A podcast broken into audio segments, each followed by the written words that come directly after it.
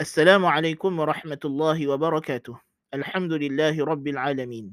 وبه نستعين والصلاة والسلام على خاتم الأنبياء والمرسلين نبينا محمد وعلى آله وأصحابه أجمعين. أما بعد. Para pendengar yang dirahmati Allah Subhanahu wa taala.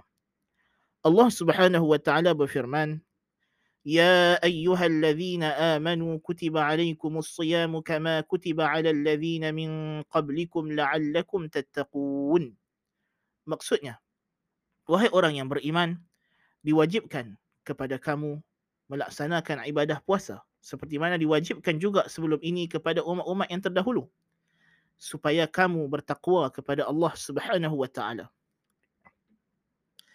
Kata Syekh As-Sa'di rahimahullahu taala, Allah taala memberitahu kepada kita yakni kepada hamba-hambanya yang beriman bahawasanya di antara anugerah yang Allah taala kurniakan buat mereka adalah dia telah memfardukan telah menetapkan satu kewajipan kepada mereka iaitu puasa. Seperti mana juga dia telah memfardukan ibadah ini kepada umat-umat yang sebelum ini. Kerana ibadah puasa ini termasuk di antara syariat dan perintah yang terkandung padanya maslahah bagi makhluk pada setiap zaman. Yang ini dia mengandungi faedah dan kebaikan yang sangat banyak bagi makhluk untuk mereka mendapat keberkatan daripada Allah Subhanahu wa taala mendidik jiwa mereka menjadi hamba Allah yang taat pada setiap zaman sehingga akan setiap syariat para nabi mestilah Allah Taala akan syariatkan kepada mereka ibadah puasa.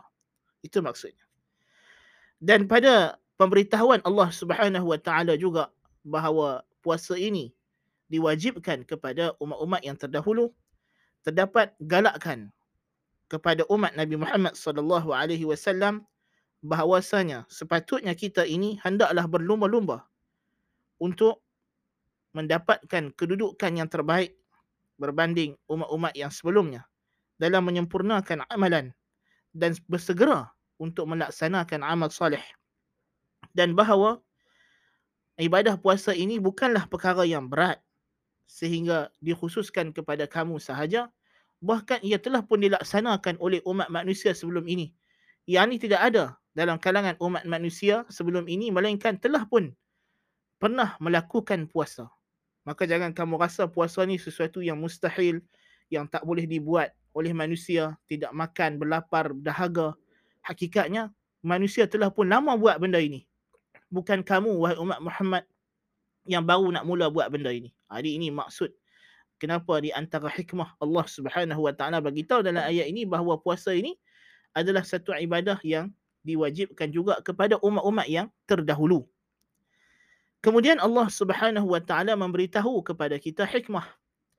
yakni apakah rahsia utama di sebalik puasa ini kenapa sehingga puasa ini begitu penting dan dia disyariatkan kepada semua umat-umat para nabi yang terdahulu dan juga kepada umat yang terakhir daripada umat Nabi Muhammad sallallahu alaihi wasallam ini kerana Nabi Muhammad adalah rasul yang terakhir dan kita adalah umat yang terakhir. Iaitulah kata Allah Subhanahu wa taala la'allakum tattaqun supaya kamu bertakwa. Dan kita para pendengar yang dirahmati Allah Ta'ala mungkin telah terbiasa mendengar makna takwa iaitulah mentaati segala suruhan Allah dan menjauhi segala larangan Allah. Yang supaya kita boleh menjauhi segala larangan Allah dan mentaati segala suruhan Allah Subhanahu wa taala. Kerana puasa adalah di antara sebab yang paling besar untuk memperolehi ketakwaan. Kerana dalam puasa itu terdapat pematuhan kepada suruhan Allah dan menjauhi larangan Allah. Di antara yang terkandung daripadanya, yang daripada urusan taqwa dalam puasa ini, ialah seorang yang berpuasa itu meninggalkan apa yang Allah haramkan ke atasnya daripada makan, minum, melakukan hubungan seksual dan seumpamanya, yang mana ini adalah kecenderungan-kecenderungan utama jiwa manusia. Dengan tujuan dia meninggalkan perkara ini untuk mendekatkan dirinya kepada Allah Subhanahu wa taala dengan dia mengharap apabila dia meninggalkan perkara ini dia akan memperolehi pahala dan ganjaran daripada Allah. Maka ini adalah salah satu takwa. Dan hakikatnya ini adalah didikan. Para pendengar yang dirahmati Allah Subhanahu wa taala ini adalah didikan di mana Allah Ta'ala nak mendidik jiwa kita menjadi insan yang bertakwa. Jikalau dalam bulan Ramadan kita boleh tinggal makan, minum, hubungan seksual yang halal di siang hari kerana Allah Subhanahu Wa Ta'ala. Ini adalah proses untuk mendidik jiwa untuk meninggalkan perkara yang diharamkan oleh Allah sepanjang masa. Kerana apa yang Allah Ta'ala haramkan kepada kita seperti zina, seperti arak, judi, dosa-dosa besar yang terkandung dan dosa-dosa yang kecil juga semua dosa yang dilarang ini hakikatnya perkara yang berlawanan dengan fitrah, berlawanan dengan akal yang waras. Jikalau kita boleh meninggalkan sesuatu yang kecenderungan itu adalah bersifat fitrah dan bersifat waras pada akal, maka ini akan mempersiapkan diri kita untuk meninggalkan perkara yang memang sedia adanya berlawanan dengan fitrah dan berlawanan dengan kewarasan akal. Seterusnya di antaranya adalah seorang yang berpuasa itu melatih dirinya untuk senantiasa merasai dia dalam pengawasan Allah Subhanahu wa taala. Dia meninggalkan apa yang disukai dirinya dalam keadaan dia mampu melakukan perkara tersebut kerana dia tahu Allah lah yang sedang mengawasi dan memerhati gerak-gerinya. Puasa ini kita di rumah kita seorang-seorang. Kita masuk bilik ayak, siapa nak tahu kita minum ayak? Siapa nak tahu kita makan dalam rumah kita? Tidak ada siapa. Tetapi kenapa kita masing-masing? Hakikatnya kalau kita renungkan para pendengar yang dirahmati Allah Ta'ala, memang kita ketika berpuasa, kita senantiasa rasa pemerhatian dan kehadiran Allah Subhanahu Wa Ta'ala yang memang sepanjang masa pun bukan ketika Ramadan sahaja, bukan ketika kita berpuasa sahaja. Memang Allah senantiasa memerhatikan gerak-geri kita kita senantiasa dalam pengawasan Allah Subhanahu wa taala. Maka inilah puasa mendidik jiwa kita untuk meninggalkan maksiat ketika kita berseorangan. Yang mana ini adalah waktu yang paling payah untuk kita mengawal diri kita daripada terjebak ke dalam perkara-perkara yang Allah Taala larang. Manusia mudah meninggalkan dosa di khalayak ramai kerana selain daripada takut kepada Allah, dia juga akan ditambah dengan rasa malu dan segan kepada makhluk kerana dosa memanglah perkara yang tak senonoh dan jijik dan bila orang tengok kita buat perkara tersebut ia merupakan perkara yang menjatuhkan martabat dan maruah kita tetapi dalam keadaan kita seorang diri maka ketika itulah syaitan akan lebih berusaha untuk menggoda kita maka dalam bulan puasa kita secara otomatisnya kita menyedari hakikat bahawa Allah Taala memerhatikan kita kita meninggalkan makan minum yang pada asalnya adalah harus. Kita meninggalkan hubungan seksual dengan isteri yang memang pada asalnya Allah halalkan. Kerana apa? Kerana Allah memerhatikan kita. Walaupun tak ada orang lain yang tahu. Allahu Akbar kabira. Dan di antaranya juga, puasa itu mengecilkan laluan syaitan. Kerana syaitan itu melalui badan anak Adam menerusi saluran darahnya seperti mana datang dalam hadis Nabi sallallahu alaihi wasallam inna syaitana la yajri min ibni Adam majra dam syaitan itu menjalar ke dalam batang tubuh anak Adam seperti menjalarnya darah dalam pembuluh darahnya maka dengan puasa akan melemahkan pelaksanaan ataupun kemampuan syaitan tadi dan mengurangkan maksiat. Inilah di antara sebagian ulama kata kenapa syaitan itu terbelenggu, dirantai di dalam bulan puasa. Kerana dia tak mampu. Ha, keadaan tubuh anak Adam itu tidak uh, mengurangkan nafsunya. Disebabkan kita dalam keadaan lapar, dahaga. Uh, jadi mana keadaan itu menyebabkan kita tidak ada sangat teringin kepada benda-benda syahwat. Uh, maka itulah yang mengendurkan keberanian kita atau kecergasan kita untuk melanggar perintah Allah Subhanahu wa taala.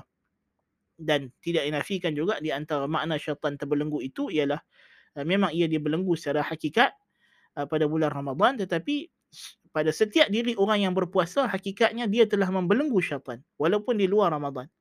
Kalau kita berpuasa 6 Syawal, kita berpuasa Isnin Khamis pun hakikatnya kita telah membelenggu syaitan daripada mengacau kita. Kerana syaitan tak mampu, dia tak tak boleh nak menggoda kita ketika kita sedang berpuasa seperti ketika mana kita sedang kenyang dan kita sedang memenuhi syahwat-syahwat kita. Dan di antaranya juga ialah orang yang berpuasa itu pada kebiasaannya banyak ketaatannya. Dan banyak pula perkara-perkara takwa yang dia mampu lakukan kerana dia telah meninggalkan banyak perkara-perkara kebiasaan dalam hidupnya seperti makan dan minum. Maka waktunya makin banyak terluang untuk dia mendekatkan diri kepada Allah Subhanahu wa taala mempertingkatkan solat sunat mempertingkatkan bacaan al-Quran dan menuntut ilmu dan sebagainya. Kerana dia tak sibuk nak makan nak minum dan sebagainya dan di antaranya adalah orang yang kaya apabila dia rasa bagaimana rasanya lapar dan dahaga. Ini menyebabkan dia akan segera ataupun menimbulkan rasa kesedaran betapa perlunya dia membantu orang yang fakir dan miskin yang mana orang itu dalam kesusahan. Maka ini memperingatkan kepada orang yang dulunya hidup senang kita yang hidup senang lenang selama ini makan pelbagai makanan yang sedap-sedap dan lazat-lazat ah, kita teringat betapa susahnya orang yang tak makan setiap hari kalau kita yang kena bertahan beberapa jam sahaja ini pun dah rasa begini terseksa, lemah badan, long lay segala urat-urat kita tak mampu nak bergerak dan sebagainya kerana kita meninggalkan makanan hanya kerana waktu yang sejak, waktu yang yang tidak lama. Bagaimana dengan orang yang memang kebuluran, orang yang memang payah nak makan makanan yang sedap-sedap, nak jangan kata makanan yang sedap, makanan biasa pun tak mampu nak makan. Allahu akbar. Maka ini memperingatkan kita dan di antara khisalut taqwa di antara perkara takwa yang sangat Allah Ta'ala cintai ialah membantu orang yang dalam kesusahan. Membantu orang yang dalam kesusahan. Falaq tahamal aqabah wa ma adraka mal aqabah fakku raqabah au it'amun fi yawmin dhi masghabah yatiman dha maqrabah au miskinan dha matrabah. Allah Ta'ala kata, apakah mereka tidak mau membebaskan diri mereka daripada belenggu, yang ini daripada neraka, Apakah belenggu itu kata Allah? Iaitulah dia memberi membebaskan hamba sahaya, memberi makan kepada anak yatim yang ada hubungan kekeluargaan atau orang miskin yang terlantar di jalan-jalan. Ini di antara khisalut taqwa, ciri-ciri taqwa yang sangat Allah Taala galakkan sehingga kan Allah Subhanahu wa taala tidak memisahkan sama sekali di antara solat dengan zakat. Kenapa salat dan zakat tidak dipisahkan? Kerana salat terkandung padanya al-ikhlasu lil ma'bud. Mengikhlaskan diri untuk Tuhan. Manakala zakat terkandung padanya yang kita sebut sebagai al-ihsanu lil makhluk. Sikap ihsan, belah kasihan kepada makhluk. Dan untuk mencapai redha Allah Subhanahu wa taala, formulanya kembali kepada dua perkara. Yang pertama kita kena ikhlas kepada Allah menuluskan segala amal ibadah kita hanya kerana Allah. Dan yang keduanya kita kena ihsan dengan sesama makhluk. Seperti mana sabda Nabi sallallahu alaihi wasallam ar-rahimuna yarhamhumur rahman irhamu man fil ardi yarhamkum man fis sama orang yang bersikap belas simpati itulah yang akan disimpati oleh maha simpati ar-rahman iaitu Allah. Maka belas simpatilah kamu kepada yang di bumi maka Tuhan yang di langit akan simpati juga kepada kamu.